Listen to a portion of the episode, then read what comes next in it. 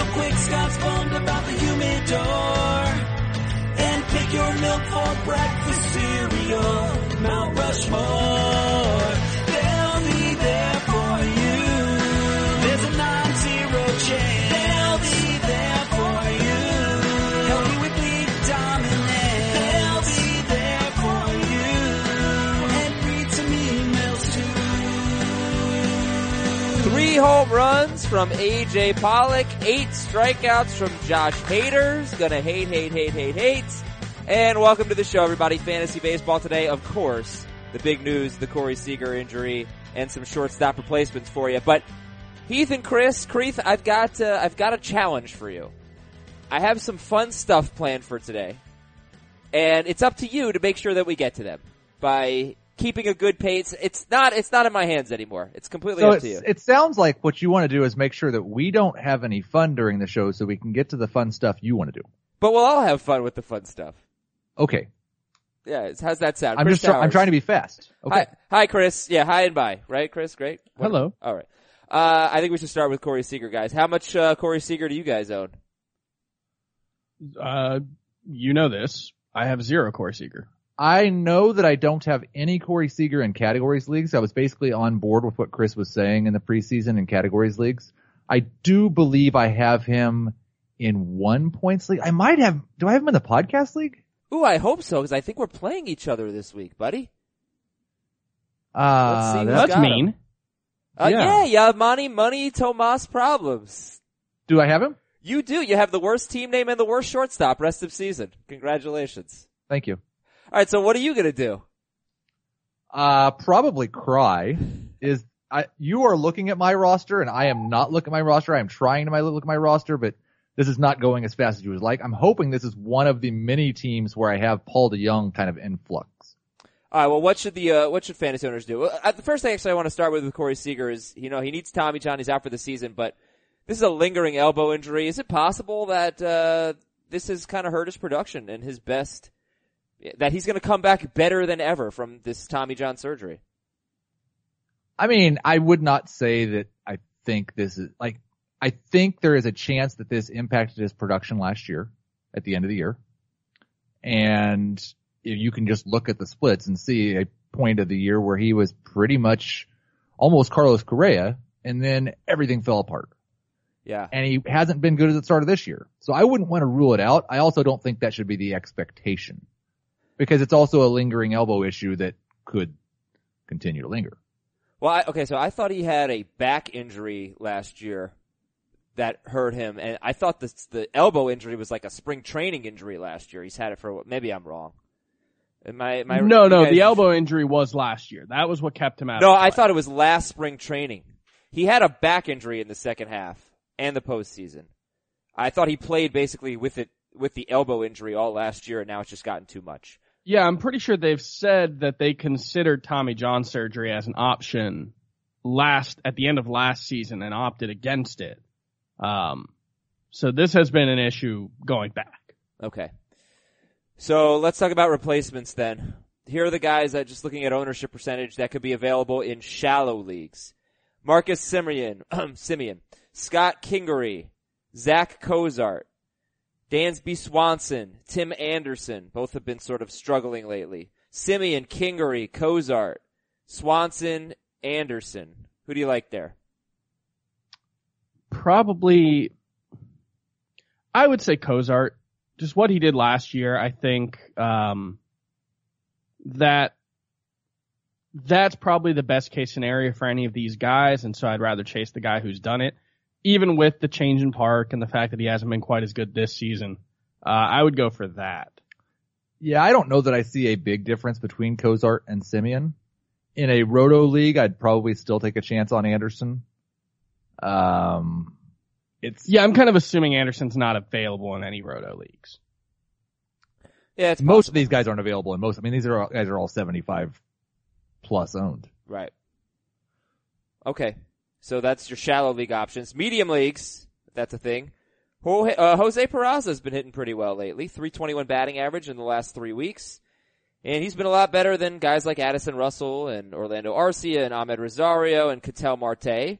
But Eduardo Escobar's had a nice year. Daniel Robertson, Chris Owings. So Peraza, Russell, Escobar, Robertson, Arcia, Amed Rosario, Ketel Marte, Chris Owings. Anybody stand out there? Uh, Russell, I think is the, is the safest and definitely has the highest floor. I like the possibilities for both Marte and Peraza, but I'd rather have Peraza. And I, I don't want to overlook uh, Orlando Arcia either. He was really quite good in the second half last season. Um, hasn't been nearly as good so far this season, but I think there's there's power. There's 15 homer, 20 steal potential. Deep leagues, JP Crawford, Aledmys Diaz, Lourdes Gurriel, Jurickson Profar, Enrique Hernandez, Nick Ahmed, who's got great slash line so far. JP Crawford on the DL, Aledmys Diaz, Lourdes Gurriel, Jurickson Profar, Enrique Hernandez, Nick Ahmed. Anybody jump out in deep leagues? In points leagues, there's a guy you skipped over, uh, and I don't know if it was intentionally or not, but Brandon Crawford, I think is probably going to be better than all those guys in a points league.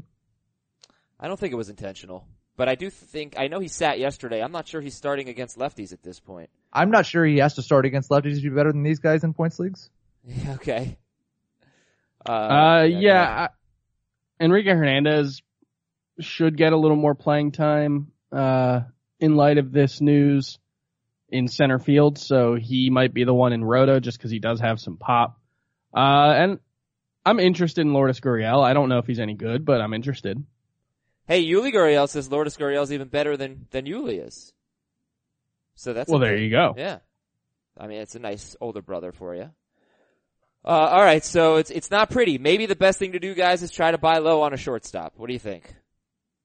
Probably. That's what uh, Scott White wrote last night in reaction to this is that there are a lot of buy low shortstops that you can target. Um, you know, the, the shortstop position is not as shallow as it used to be. And so that means that there are opportunities to find buy low candidates. Well, who, who would they be? Who would you want to buy low on right now?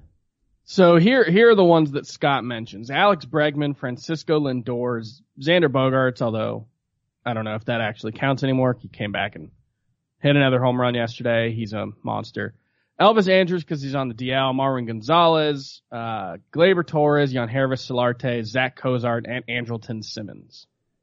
Yeah, so I think, you know, Bregman, he's been really bad so far, but this is the third year in a row in which he's gotten off to a bad start, and I think Bregman has more walks than strike. He has 20 walks, 16 strikeouts, and 8 doubles. He's actually the number 13 shortstop in points, number 23 in roto right now. So I'm going to assume everybody thinks Bregman's going to turn it around, have a good year, and is definitely a buy low. Yep. Yep. Marwin's more interesting. You know, you're desperate right now as the Corey Seager owner, but gosh, he he last year was such an outlier for Marwin Gonzalez, and he is back to being a bad hitter right now. Do you guys think Marwin Gonzalez is a buy low? I would be very hesitant to buy low because you may just be buying as is. Well, I, I think it has to be really low. Like one of the last two players on your roster probably. And then Elvis Andrus, I think, is a is a good one. He could be out. He could be out another month or so. It was a six to eight week injury, but yeah, I'm- I mean, you're going to get a great player hopefully when he comes back. What were the other names, Chris? Uh, Andrelton Simmons, Francisco Lindor, who's also off to a disappointing start. Uh, Gleyber Torres, Yangervis Solarte, Zach Cozart. Is there anybody on that list that you would specifically be targeting? The best one to get right now. I would say Andrelton Simmons is probably just underrated at this point, and I don't think the guy who owns him is probably too married to the idea of continuing to start him. He's probably got someone that he drafted higher than Andrelton Simmons at shortstop. So uh, I, I think that's a very good target. Heath, anything for you? Yeah, I agree. Okay. By the way, a couple things to clarify. Brandon Crawford does not always sit against lefties. Occasionally he sits against lefties. And Corey Seager had the elbow injury. I don't think it was spring training last year. It was basically the second half of last year. And he couldn't, which is basically what, what Heath said. And he couldn't really throw the ball. So it stinks and I'm sorry. And that is uh, a big piece of injury news. Corey Seager out for the year. Let's move on. There's a lot of good stuff from yesterday, including AJ Pollock's three home runs. So I'm coming, I tried to come up with a segment title in the spirit of Team Name Tuesday. And I've got the following options. You can tell me what you like. We have AJ Day. Just quick little rhyme there.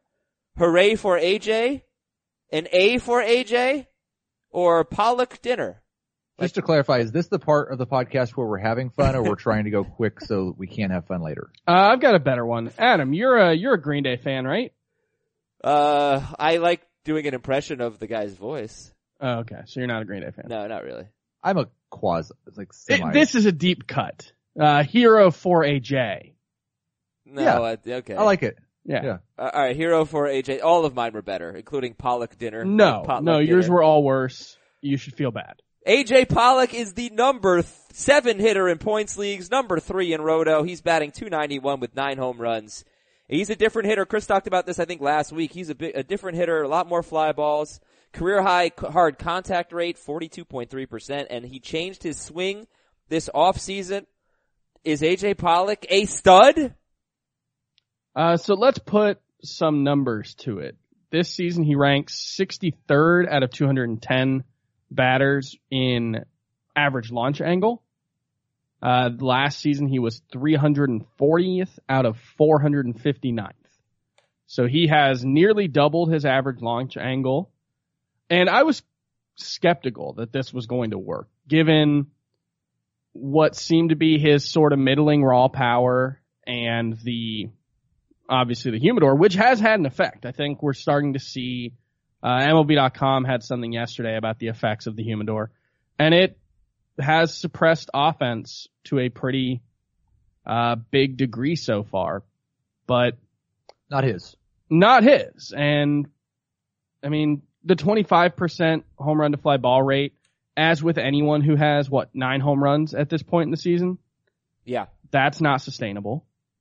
But, you know, if, if he continues hitting just his career average of 12, uh, percent of his fly balls over the fence, yeah, you're probably looking at a, at a 25, 25 homer guy if he keeps this up.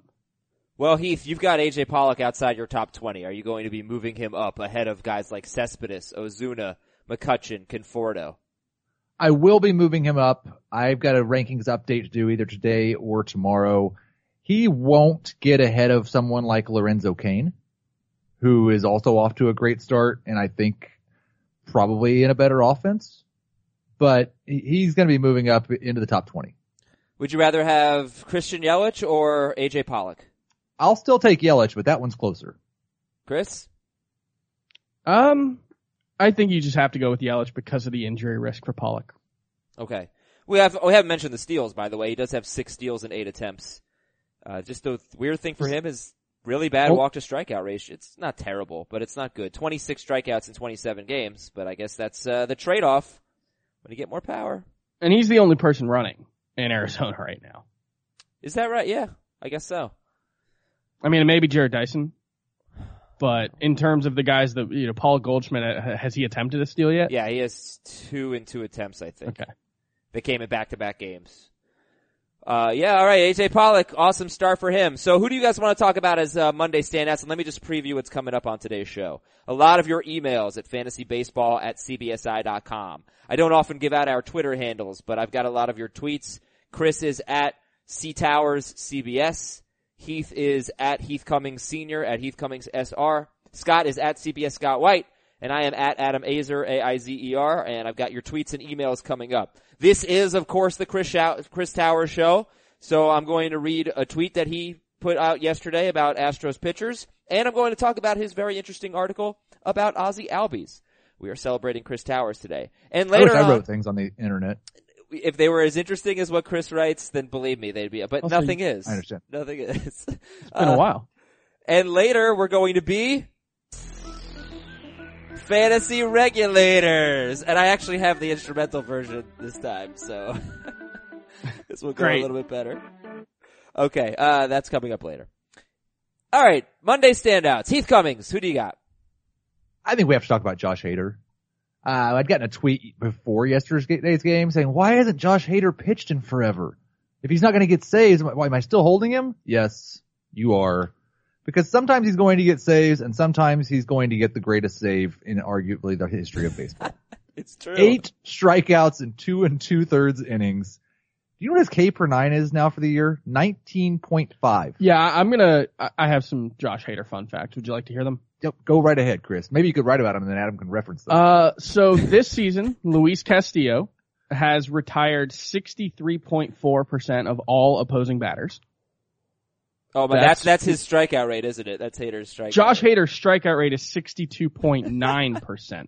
so I did some digging. He has 39 strikeouts and 62 plate appearances so far this season. The best stretch of Aroldis Chapman's career is 37 strikeouts and 65 plate appearances. The best stretch of Craig Kimbrel's career is 38 strikeouts and 64 plate appearances. Uh, Billy Wagner never came close. Carter Capps never came close. Uh, as far as I can tell, this is the most dominant strikeout run in the history of baseball. Wow. Right, so with Josh Hader, and by the way, we had an email of the day about Josh Hader, is from uh, Jake in West Bend, Wisconsin. He says, "Hey, Marco, Michael, and Mario. Uh, I don't know, Godfather maybe? No, oh, race cars. Um, he wants to point out the Brewers are 11 and 0 when the Haterade pitches. and just to be clear, those are race car drivers, not race cars. Yeah, whatever. It's the same thing. Uh, he wants Josh Hader to be an MVP candidate. Josh Hader is 78% owned. I gotta be honest, I think when Corey Knebel comes back, he's useless in points leagues. I don't. How could he be good if he doesn't get wins or saves? Do you remember be the year that Chris Devenski was good in points leagues? Didn't he make some starts though? I think he may have, he, like the point in time when he was useful in points league, that's not why. It was because he was twice a week throwing three innings. Or if Josh Hader throws five innings a week, I think he's going to be a top 25 reliever. Well, right now he's number five in points and number three in roto amongst relievers. I is Josh Hader the best non-closer to own, you know, the, of the Andrew Millers of the world? I know he's on the DL, but of that group, is Josh Hader far and away the, the best one? I mean, I think he probably has to be. He, he is, and it's not just because of how dominant he's been to start the year. He was someone that had some appeal at the beginning of the year because I don't think it's unreasonable to think he could still make starts in the second half. Sure. I I think there is still a very decent chance the Brewers, and maybe it doesn't work, but at some point you have to see can Josh Hader be an ace? He looks amazing. I, I, obviously, guys, their stuff plays up better in the bullpen than the rotation. But my God, he as soon as I see him go in, I change the channel. Uh, Billy Hamilton, by the way, struck out bunting yesterday, so that doesn't really count for Josh Hader. Did he bunt out Yep. or did he? Okay. He bunted on two strikes and it was foul, and he's out. Uh, Hader's got four save. He did get the save. He got a two and two third inning save last night. He has uh, the last two saves for Milwaukee, and he's seventy eight percent home. All right, uh, Chris Towers, stand out, please. Um. Okay, well, let's just talk about the the tweet you wanted to talk about. Sure. Okay, first The of all, Astros- what, what is Animal Collective? Am I supposed to know what that is? My Twitter display names this year are all indie fantasy baseball team names, and there is a band called Animal Collective. I'm sure. My great. previous one was Neutral Milk Dotel, don't know what that is either. Neutral Milk Hotel, and Octavio Dotel. I Octavio Dotel. I I got that one. Um, yeah. All right, let's read your read your tweet. Uh, hot take for Adam Aizer. The Astros have four top 20 starting pitchers and none of them are named after the third largest city in the state of Texas. which of course would be Dallas. Okay, Yes. uh, hot take for Chris Towers. You Is are it- you are Is right. it a hot take? you are correct. I I think you are right on that, and I think the Astros have five top twenty-five starting pitchers. Uh, top 35. I like. Ty- It's Keuchel going more to be difficult for Lance McCullers, I think, to be a top 20 starting pitcher in points leagues this year, just because I don't know that the innings will be there. So Um, my question. Who's going to talk like he now? can he can get to 170 innings. He could. The the problem yes, I'm not saying he doesn't have the ceiling of a top 20 pitcher. What I what I think it is we come into the year most top 20 pitchers the ceiling is 190 or higher. And we expect, you know, they might miss a start or two because of something little. Maybe they throw 180. With McCullers, like 170 is the ceiling. I still think I'd take Keuchel over McCullers actually now that Heath brings that up. But I, In a points league, I, I, and I don't know that I would take Keuchel over McCullers. What I'm saying is at the end of the year, I think Keuchel's going to have more fantasy points than McCullers. Probably, but then, you know, once you account for, you know, replacement level starts, I, I think it probably gets pretty close. I, I just, in terms of who's better, I don't think it's close. No, I think he's a much better pitcher. I don't think we're going to much get to the end of better pitcher. Are- Much Yes. better pitcher. Yeah, Oh, you guys love strikeouts, man. I mean, uh, we do. He's he, maybe he's better. I don't know that that anybody's much better than Dallas Keuchel, but Well, uh. Clayton Kershaw is much better than Dallas Keuchel.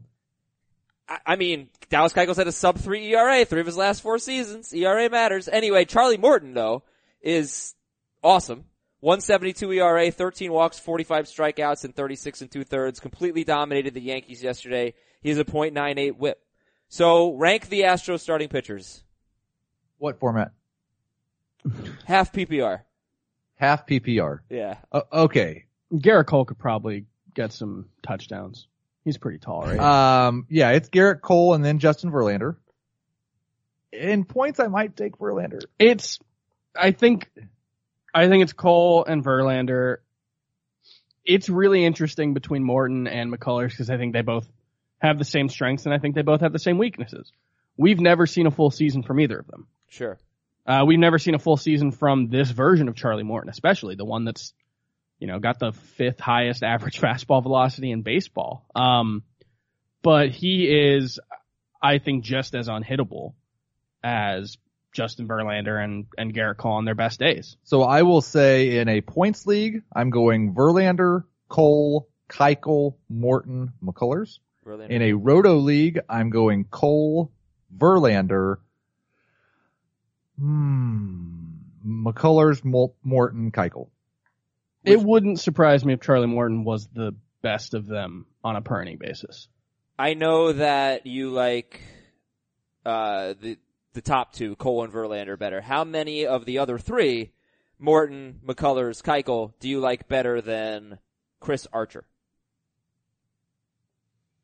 Uh, probably McCullers and Morton.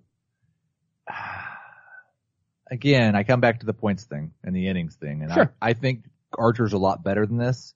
So in a points league, I, I don't like those guys better than Archer. Okay. All right. Uh, my standout is Jake Arrieta, guys. 98% owned, 94% started. Terrible start at the Marlins. We must remember he did not have a full spring training. But the strikeouts, the swinging strikes, starting to get a little worrisome. So Arrieta has a 349 ERA. There's nothing wrong with that. But 10 walks, 20 strikeouts, and 28 and a third. He has three starts out of five with two or fewer strikeouts. No more than five strikeouts in any start, uh, except for one. And uh, it's kind of a continuation of what we saw at the end of last year. Just not a lot of swinging strikes, not a And great yeah, strikeout rate. the swinging strike rate has disappeared. Uh, it's what, five starts for him? He's at 6.3% swinging strike rate, which would be one of the lowest marks in baseball if he sustained it. Uh, more concerning, I think, is the contact percentage, which is the percent of, uh, the contact divided by swings, basically. And that's gone from 76.3% in 2015, 77, 76.8 in 2016, and then 80% last year, 85% this year. That's, uh, that's a really concerning sign. Even when he's inducing swings, like, even on pitches out of the strike zone, he's not getting swinging strikes. Okay. I barely had Arrieta in my top 40 coming into the year. I think I was the lowest on him and got fooled by this fat, fooled you Fooled you. and had moved him up just to 27th. Um, he never got into my top 25, but he's going right back where he was. I, I think he belongs in that Kyle Hendricks, uh, Luke Weaver range. Okay. He doesn't throw that much harder than Kyle Hendricks anymore. That's Yeah. true. Throws quite a bit harder. Than I, I just, I, last thing on Arrieta, should we, should we give him a little bit of leash just because he was a late signing? Sure. Okay. Yeah. Maybe. I mean, he, he, he is pitching as if he was trying to get more contact. Like he's throwing his fastball 68% of the time. Um, I just, I don't know how much I like that version of him. Okay. That's Jake Arrieta. So Heath's going to move him around 40th overall in his rankings. You have a number four pitcher with Chris Arrieta, with Jake Arrieta. Uh, let me do the news and notes, some bullpen notes, and then I'd like to talk about some underachievers like Alex Bregman. Well, we kind of talked about him. Evan Gattis, Edwin Encarnacion. I think Kris Bryant is an underachiever so far. I want to talk about that. I want to read your emails and tweets. It is May 1st, so I'd like to take a look at the top five at each position if we have time. Not sure we will. Of course, it is Team Name Tuesday. We have a strong batch of Team Name Tuesday. Uh, I hope I didn't leave them in the notes for you guys. I usually try to delete them so you can't see them ahead of time. Uh, so I hope you didn't leave them in the notes Don't- either. Adam. don't I would be really disappointed. don't look. Not mad, Yeah, I know. just disappointed. Right, I'm better than that. News and notes. DJ LeMahieu's on the DL with a hamstring injury. Pat Valaika and Ryan McMahon could play second base in the absence of LeMahieu. Valaika got the start yesterday. And Carlos Gonzalez is back. So David Dahl did sit yesterday, but I don't think Cargo played actually. But Dahl sat against the lefty. Um, that was kind of annoying. We have some David Dahl questions. Scooter Gennett sat with a sore shoulder, which has apparently been bothering him since spring training. Scooter Gennett. Mike Moustakas and David Peralta were both hit by pitches and both are fine. Their day-to-day x-rays were negative. Looks like Miguel Sano is probably headed to the DL. He's still day-to-day but could go on the DL. Mookie Betts, unlike Sano, uh, looks like he's on his way back. He was available to pinch hit yesterday. Martin Perez is on the DL with an elbow injury. Here are some prospects to know. Minnesota starting pitcher Fernando Rivera is going to start tomorrow with Phil Hughes going to the bullpen. Nick Kingham is going to make another start for the Pirates. Not surprising. Eric Lauer gave up three runs in the first inning, but ended up having a, you know, an encouraging start at San Francisco for the Padres. And Alex Verdugo is going to start for the Dodgers. Uh, He's an outfielder while Yasiel Puig is out. So we have Minnesota's three pitchers and a hitter. Minnesota's Fernando Rivera, Pittsburgh's Nick Kingham, San Diego's Eric Lauer, and Dodgers outfielder Alex Verdugo. Do you guys have interest in these minor leaguers, now major leaguers? Uh, Verdugo's probably the most interesting of the bunch. This is a a prospect who hasn't hit for a ton of power in the minors, but you know, as we've seen, that can go a couple of different ways. You can go the Ozzy Albies route where the hit tool uh, plays up and you start just seeing a few more balls go over the fence. It can go the Miguel Andujar role, or it can go the Jesse Winker way where he hasn't hit for any power, but has still been a pretty good hitter nonetheless. Um, I think he's the most interesting, especially with the Seager injury. It could open up an opportunity for him in the outfield. I did pick up Fernando Romero and Oh, it's Romero. Okay, no wonder I couldn't find it's because I said Rivera. Thank Yeah. you. No, is it Romero? Yes, Fernando Romero. My apologies. Fernando Romero is the guy on my roster Okay. scheduled to make his Twins debut on Wednesday. I believe- I Is that the believe guy you. we're looking for. That's I believe him. Yep. Uh, I pick him up in AL only. I could understand picking him up in a deeper mixed league just to see what they have here. Like the Twins need another starting pitcher pretty badly. He was okay in the minor leagues. Yeah, he has 140 strikeouts to 100 in 146 innings between uh, 26 starts at Double A and Triple A. So probably not a huge strikeout guy, but that's something that maybe could play up in the uh, in the majors. That's something we see sometimes with pitchers like that. And we haven't like Nick Kingham. Not not feeling it. I mean, he's pretty owned, fairly owned. Uh, You know, I am almost through so Scott Scott White writes at night now. mm-hmm. And Scott I. I have a Nick Kingham piece by him to edit this morning after the podcast. So I, I will let you know how I feel about Nick Kingham after I read that. Okay. Well, Nick So look for that on I'd, CBSSports.com. I'd rather have Kingham than Romero. Nick Kingham is 45% owned. And Eric Lauer is 5% owned. Alright, those are your prospects for today. Justin Bour pinch hit. Dustin Pedroia says he expects to be back on May 25th. Very specific. He's recovering from knee surgery. Pedroia. The Red Sox have six grand slams. They did not hit one grand slam last year. They already have six that tied for the most ever before May. Uh, Detroit starting pitcher Daniel Norris is out 8 to 12 weeks with a groin injury. Kyle Schwarber sat against a lefty. Steven Matz is having today's start pushed back, perhaps to the weekend due to a back issue. Randal Grichuk is on the DL and Wilson Ramos sat again with leg tightness. As far as the bullpen yesterday, there really wasn't much. You had, yesterday was the day where all the regular closers weren't available. So Steve Cishek, Jose Alvarado, and Brandon Kintzler got saves instead of Brandon Morrow, Alex Colome, and Sean Doolittle, but nothing to see there. Ken Giles struck out the side for the Astros. He got the save. That was encouraging if you're a Giles owner. I think he's fine. Yeah. I think that's six straight scoreless appearances for him. Yeah, he's looking good. Uh, Brad Ziegler got the save. Uh, no, he didn't get the save, but he pitched the ninth in a four-run game, four-run win for the Marlins. Kyle Barraclough pitched the seventh. Shane Greene struggled again. They have a bad bullpen. And Brad Hand struggled, but he's been great this year. Okay, back to the show. Chris, it's the Chris Tower show. Chris, interesting story on Ozzy Albies. One of the most interesting stories I've read in a long time on CBSSports.com. Um, yeah, go uh, discuss how you feel about Ozzy Albies. Should we sell high? Chris just took a picture of my arm Heath's to arm. illustrate that there was a problem with It, it. it wasn't. It wasn't a problem. It just there was a line in his arm, and the way I, I don't. I guess it was from resting on the edge of your Uh, computer. no, it's from a Oh, it's a an scar. injury. I, I had Oh, about that's 65 right, yeah. stitches in my arm. I was wondering. I was just Chris is wondering what it was. Pointing Jeez, out my Chris. pictures of my wondering what was. imperfections. Uh, that is just wondering what it was. terrible. Uh, I just yeah, didn't want like- to interrupt the podcast. Like, like, what if I took a picture of someone and said, "Hey, what's wrong with you?" it wasn't look what's at, wrong look with at you. this. I was just wondering what was really going bad. on. I I'm I'm didn't want sorry, my body's not perfect, Chris. Your body's perfect. You're shaming him. That's really bad. Please mark the tape. Uh, Chris, I am regulating right now, Chris. You will not take pictures of Chris's of Heath's body again. Okay, fine. All right, talk That's- about Ozzy Albies. So Ozzy Albies is a is a, a tough player to figure out because it's kind of the Francisco Lindor thing all over again from a couple years ago where he couldn't he didn't really hit all that well in the minors, but he was super young. He comes up to the majors and all of a sudden he looks like a borderline elite hitter. I don't think we've ever seen a version of Francisco Lindor that's been as good as the month we just saw from Ozzy Albies.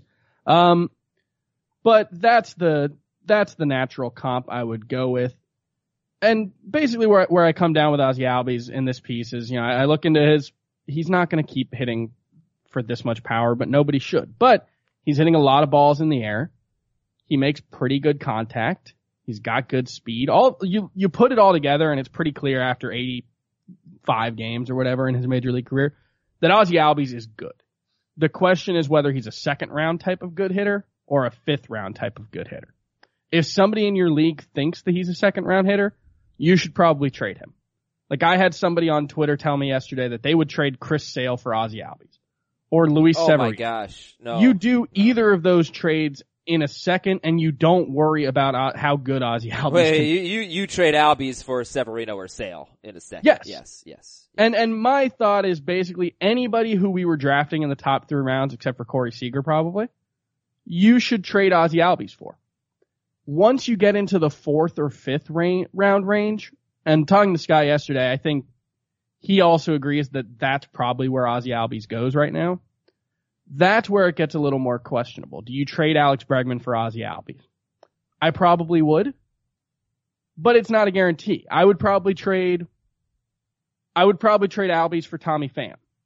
But again, not necessarily a guarantee. I'll tell you one third rounder I, I would not trade Albies for. See what you think. And I could regret this. Josh Donaldson. That's that's what I was thinking, just because of the injury and yeah, the yeah. The question marks around that. Although he should be back this week, right? Yeah, this weekend.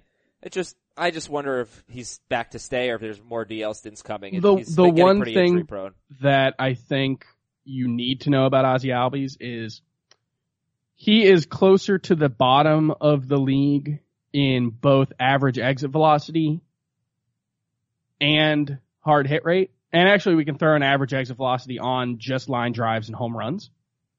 So there's not a ton of evidence. Like he looks like an average power hitter. Mm-hmm. Okay.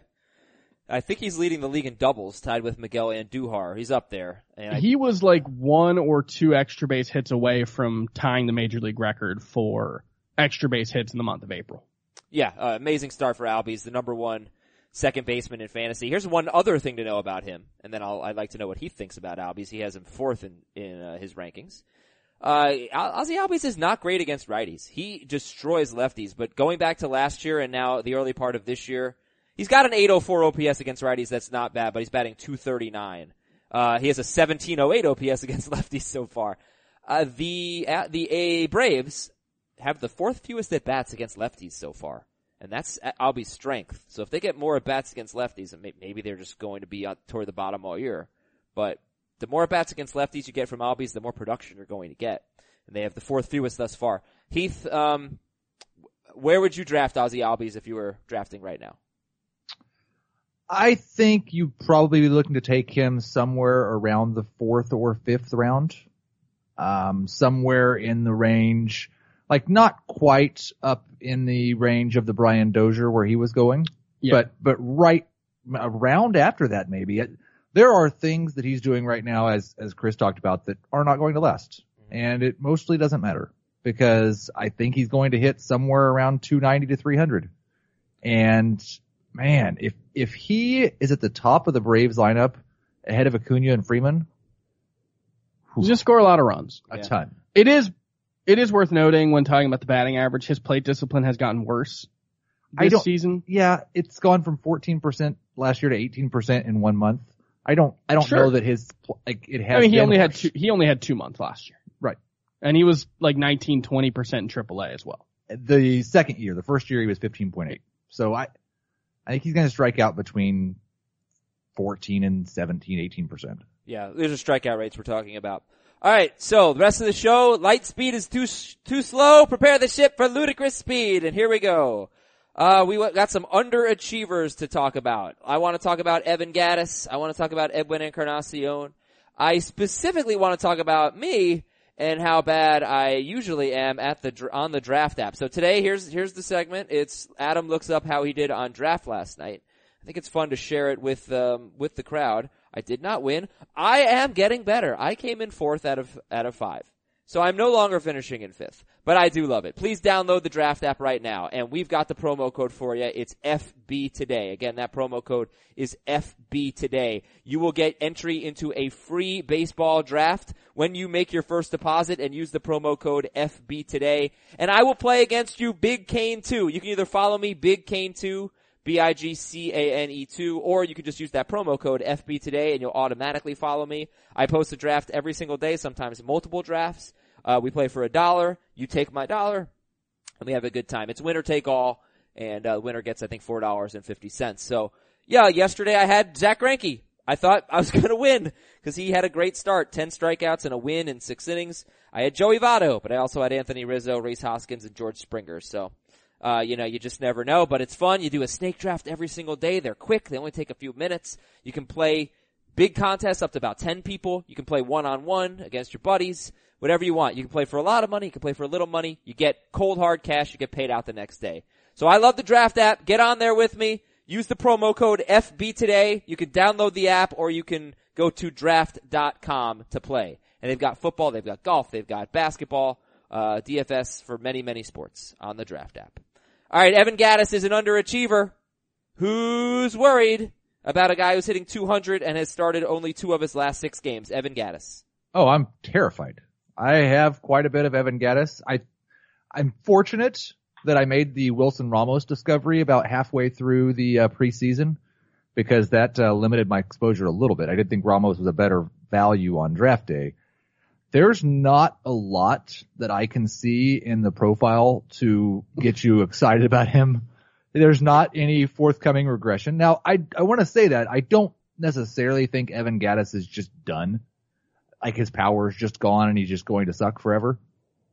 But I, there's no, no data that I can find that would support Evan Gattis should be better than this, other than the fact that it's one month and he's always yeah. been better. And he's had a month this bad. Didn't he get demoted two years ago? Two years ago, Evan Gattis, in his first yeah. 20 games, he batted 203 with one home run. Then I think he got sent down he came back a couple weeks later and he had an 869 OPS in his final 108 games with 31 homers. So the the one thing I, I will point out with Evan Gattis is this is continuing a trend for him that started last season where he is becoming I don't know if it's a conscious decision or what, but more of a contact hitter. Um, contact rate has gone from 75% in 2016 to 79.6% last year to 85.3% so far this season. Now that's early, but swing strike rate's way down. Swing rate in general is way down. He's becoming more of a selective hitter. And that all sounds great, except that you didn't draft uh, Evan Gattis because he might walk 9% of the time. You had, you drafted Evan Gattis because you want him to hit 35 home runs and you don't care how he gets there.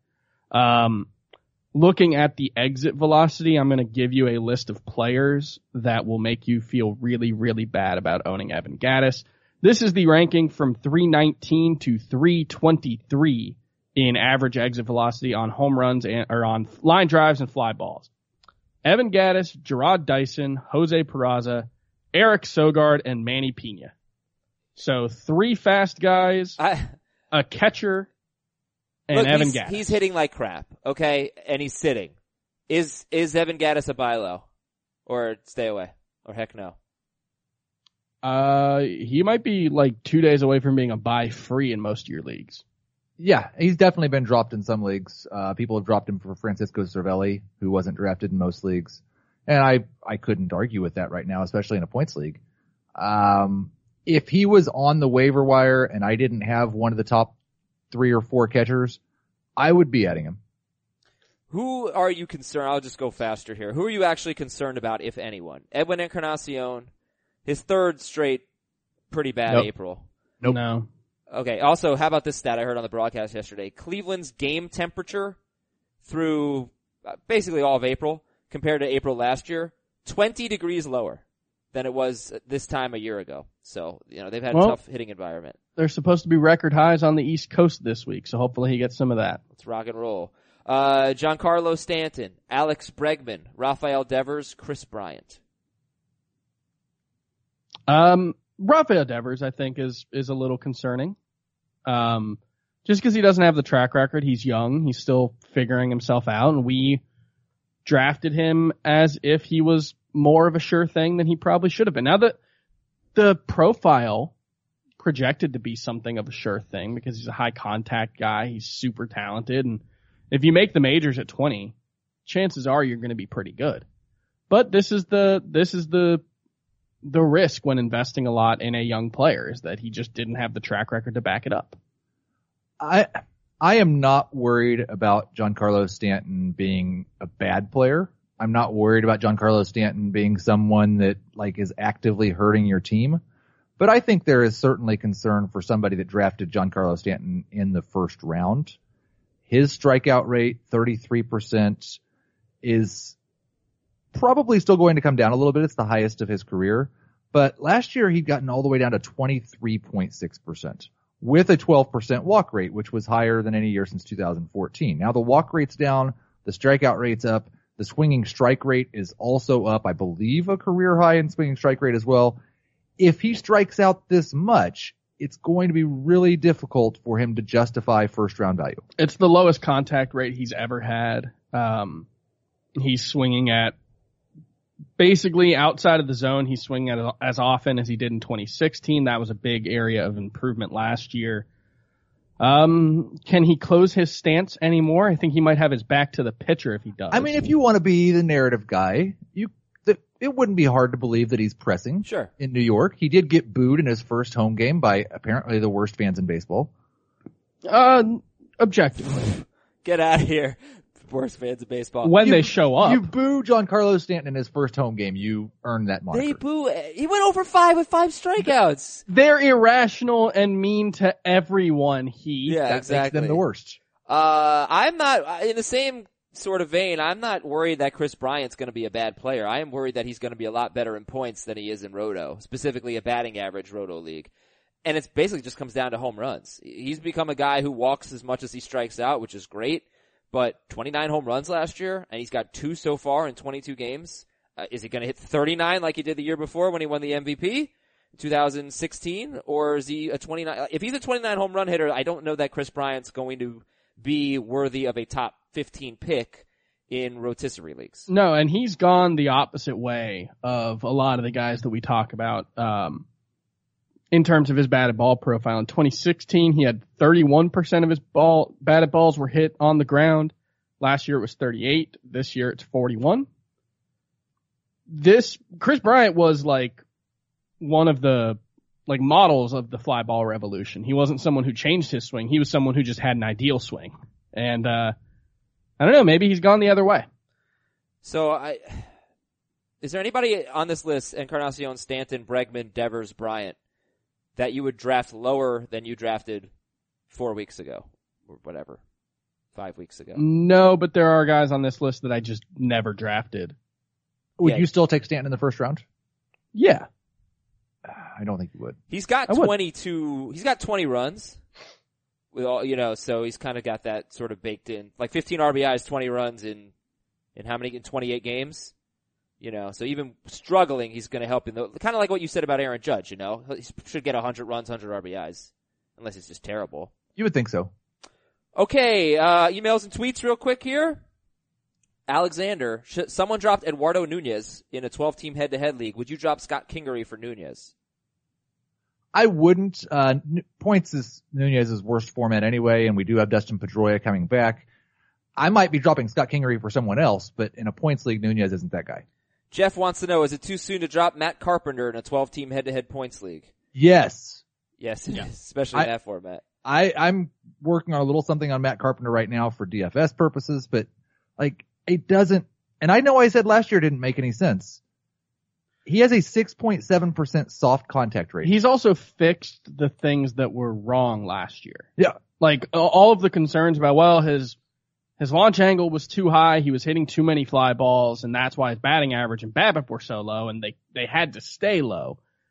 And, uh, yeah, he's, he's not hitting as many fly balls. He's not hitting as many infield fly balls. I'm going to keep betting on Matt Carpenter Yeah. over and over and over again. As Chris has said about a couple other players, if you want to sell Matt Carpenter, give me your Matt Carpenter. Yeah, I'm going to bet on Carpenter in a points league. In a roto league, it's still a buy low. I just, I'm not sure he's a standout there, even at his best. Well, he's, he's not, I don't think he was ever rated as a starting first baseman or third baseman in a roto league, but almost all, all of our roto leagues have corner infielders and he Yeah. is Or abs- utility. absolutely a standout. Alright, but like a head to head categories league that doesn't have that. Like, I have Matt Carpenter in that format, and I'm just not sure how good he is in that format. He's, he's certainly ownable. I just don't, don't know that uh, he's a must start there. But in a points league, he's, he's basically going to be so much better than you realize. Uh, the second part of this question is for Chris, uh, from Jeff. How many times is too many times to see Infinity Wars? Uh, I've only seen it once, but I've been trying, this is a bad week because I'm going out of town, but I've been trying to carve out some time to go see it again. You're, you're a weirdo. From Dami, is Sonny Gray worth dropping in a 10 team points league? I think that's fine. He had, a- he had an encouraging Um, start he was- yesterday. now is not the time I would be dropping Sonny Gray. Like I could understood if you dropped him before last night's start, Yeah. But uh, I'd I'd be I'd be holding on probably, maybe even seeing if I could make a trade. Look, Sonny Gray's fixed. You want him? I tried trading uh, Reynaldo Lopez for Gray before yesterday's start. It was rejected. I thought it was realistic. Maybe if there is uh, an Adam Eaton owner out there that's frustrated by how long he's been on the disabled list, try to trade stop. Sonny Gray for Adam Eaton. All right, from Mike. What does Willson Contreras' data look like? It's been a minute since he gave me any counting stats. Willson Contreras is actually the number eight catcher in points leagues because he has the third most at bats, but he's number 18 in Roto. Uh, before the season, I said he was someone who could stand to hit the ball in the air a little bit more, and he's hitting the ball in the air quite a bit more. His fly ball percentage is up to 40%, um, but it's not doing anything for him right now. He's not hitting the ball very hard. I just, I think he'll be fine. I think that's actually a good sign. It makes me more confident that we're going to get a very good, uh, run out of Willson Contreras. I think it's just mostly fluky. Okay, from Thomas. Uh, Chris Archer has had as many swinging strikes on his changeup as his slider. I think that's what he was trying to say in his last start. It's happening, maybe. Uh, I, I think this is important. You know, we sort of briefly mentioned it, but if he is going to use his changeup more, Chris Archer is going to be a lot better, and it's really important. As a guy who always dumps on Chris Archer, that would be a big development. Let's let's continue to track that. From Jake, is Ian Desmond droppable? Uh, yeah. Um, yeah, I would not drop him in a five outfielder league.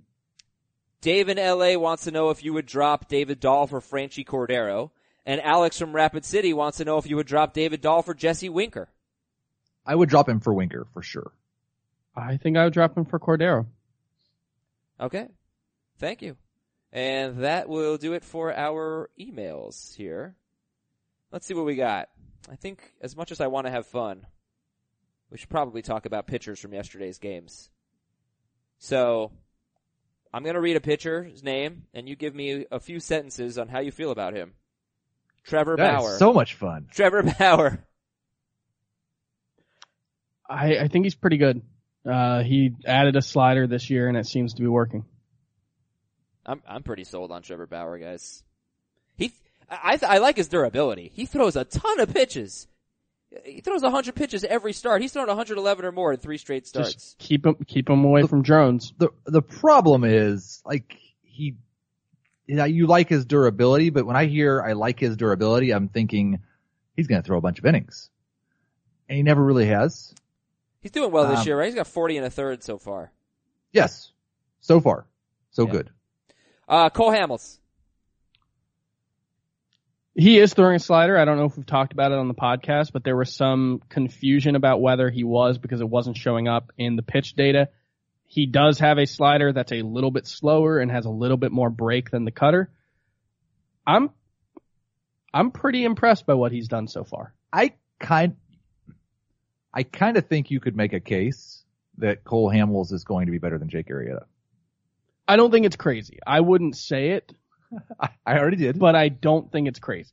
All right, rank these three pitchers: Cole Hamels, Jeff Samardzija, Jon Lester. Lester Samardzija Hamels. I agree with that. I don't think there's, they are closer now than they were at the start of the year though. Rank these four pitchers: Jameson Taillon, Tanner Roark, Aaron Sanchez, Eduardo Rodriguez. Jameson Taillon, Tanner Roark, Aaron Sanchez, Eduardo Rodriguez. Taillon, Roark, Sanchez, Rodriguez. I think I agree with that. Okay. Is Jake Faria underowned at 62%? Yes. Yeah, I would drop Sonny Gray for him. I don't know that I would go that far, but yeah, I think he's a little underowned. I'm seeing a trend with, with Faria. I want to see if it continues to play out, but I am treating him as a ballpark guy. I will start him most of the time at home. He's had, Faria's had two terrible starts this year. They were at Boston and at Baltimore. So, I, you know, and next week is at Baltimore. If you pick up Faria and you don't believe that he's going to be good on the road, you might not want to start him next week at Baltimore. But this week he's a two-star pitcher. He was great at Detroit yesterday, eight scoreless innings with six strikeouts, and he's got Toronto at home this weekend. I'll probably start him in that start. And then if he has another good one, it's going to be tough for me to sit him at Baltimore, but we'll see. It's a trend I'm tracking with Faria. Yeah, the bad thing is that what a fifth of his home starts are going to come against the Red Sox or Yankees. I'm not going to start him at home against those Yeah, guys. yeah, I know. It's tough to be a Rays pitcher. Uh, okay. Let's see. Let's do Team Name Tuesday. We get we get a lot of submissions, so here we go. Chris from Fort Lauderdale. Uh, the, one of the worst I've, I've ever seen. Parmesan Carlo crusted Stanton. I guess 'cause, like salmon. Yeah, Is this you? like Parmesan crusted salmon. No, mine are mine are better. I don't know. Yeah, mine are mine are always better. Chris also wants us to know, Chris from Fort Lauderdale, uh, that he was on Double Dare 2000 as a kid with his family. He lost to the other team and did not get to participate to participate in the slopsticle course. That's unfortunate. I'm Yeah. sorry, Chris. Yeah, I'm sorry, Chris. Uh, this is uh, okay. Some more Mint Junis, Kentucky Yep. Derby theme. Mint Very Junis. nice. Peanut butter, peanut. Damn it, peanut Benintendi time. Sure. I don't know what you just did. It's peanut butter jelly time now. And then like the banana dances. But like, but Ben and Tindy doesn't sound anything like butter jelly. Well, I mean, It kinda does. does. Yeah, it does. the sim the syllables. You guys won't get this. 'cause Oh, well, don't we need watch- Scott to Oh God. roll in on the syllables. You won't get this one because you don't watch uh, Game of Thrones. Gabriel Ynoa Nothing Jon Snow. I think that's Sure. funny. Okay. Sure, I know that. North Korea. Sure. I I was cracking up when I read North Korea last night. I think it's great. Confirmation bias. Sure. Very nice. Luke Casey, I am your padre. Okay. Yeah, I get it. Cool hand, Luke Casey. Sure. Yeah. Chad Kuhl pun here. Cool whip. Sure. Cool whip. And while my VR gently weeps. Okay. Okay, that's terrific. Uh, No, there's got to be a better one. Uh, with there's got to be a better guitar pun we can make. VR hero. No, no, no. Like sticking with the song, but finding a different way to do the. I, I'm not saying it's bad. It's not bad. It's great. Um, all right, it's time for some regulation. So you have a league dispute. You need us to regulate. We've got your back. This is from Andrew Davis. Someone just traded Mookie Betts for Didi Gregorius in my 20 team Roto League. As commish, I got rid of vetoes, so all trades go through me. Should I allow this or is it potential collusion? Mookie Betts for Didi Gregorius. Do you want to kick them out of the league? If the answer is no, then you should pass it on. Okay, so you're cool with it? Yep. Yep. Okay. Next up, we I mean, I want to clarify. just It's a so we don't bad get trade. into- It's awful trade. Yeah. Yeah, it's a bad trade. Not a good trade. Next up, uh, this is from, oh, I don't have a name here, but he says, Dear Fantasy Mount Rushmore, regulate for me. I am the commissioner of a head-to-head points 10-team league. I gave up a trade. Kenley Jansen and Rafael Devers for Manny Machado. Kenley Jansen and Devers for Manny Machado. Couple of my play, couple of my league mates are screaming for a voting system. Is this warning of voting system? Kenley Jansen and Rafael Devers for Manny Machado? It's it's another one that's not a good trade, but no, you shouldn't. No, you shouldn't have a vote. Nothing warrants a voting system. No, no, democracy is terrible. Yeah, I disagree with you guys. But that has been today's segment of Fantasy Regulators. Okay, and that'll do it. Um, let's do today's matchups. And then if you stay tuned to the Are we almost to the part where we have fun? we're not having fun? Oh, Are you not entertained? I'm having fun. I'm, you really hurt my feelings. That was really mean. All right, Doug Fister at Mike take Cle- a picture of one of your body parts and ask what was wrong with it. I would never do something like that. Doug Fister at Mike Clevinger. Could have been worse. Start Clevinger. Yeah. Chad Kuhl at Max Scherzer. Sit Kuhl start Scherzer. Uh, Scherzer. Yeah. Chase Anderson at Homer Bailey. Uh, I guess you can start Chase Anderson. It's a good matchup, but it's in a bad park, and there is some wild regression coming for Chase Anderson. And the Reds offense has woken up just a little bit. I don't, it's, it's an okay matchup. I don't feel comfortable starting Chase Anderson. I understand why some of you may. Sean Newcomb at Noah Syndergaard.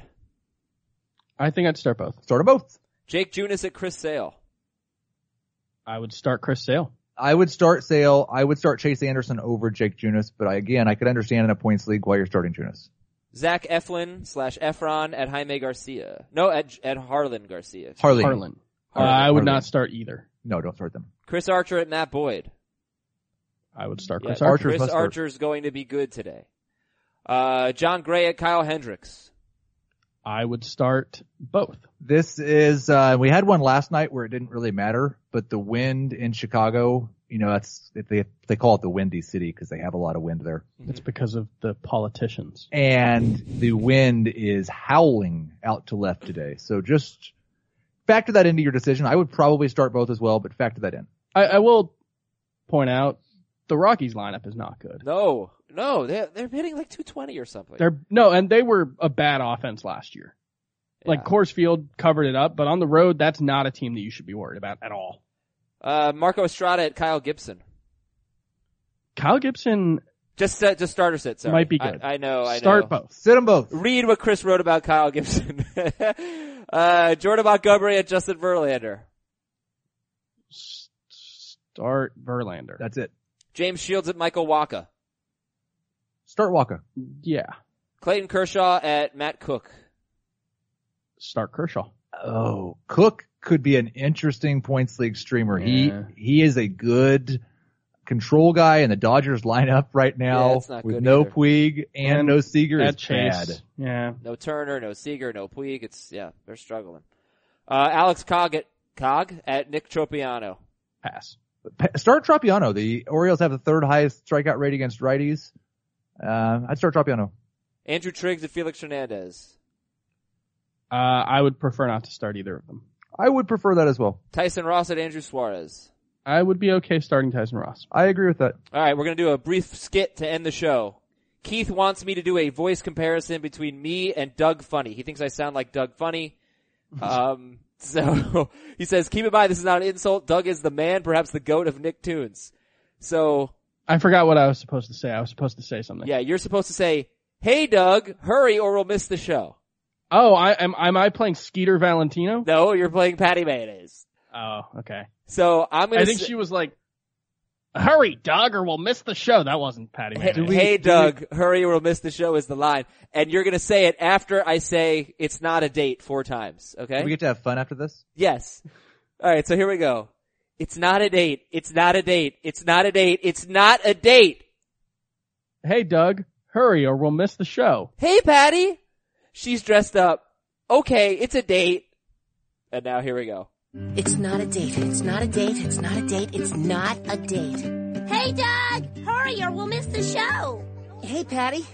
She's dressed up. Okay, it's a date. Well, I can't hear my own voice. Do I sound like Doug Funnie? Uh, if you like held your nose, I think you might. Ah. I think if you just took the modulation off, you probably would sound just like him. Chris, you have to work on your Patty Mayonnaise. And tomorrow we'll be back to grade some trades on the Fantasy Baseball Today podcast.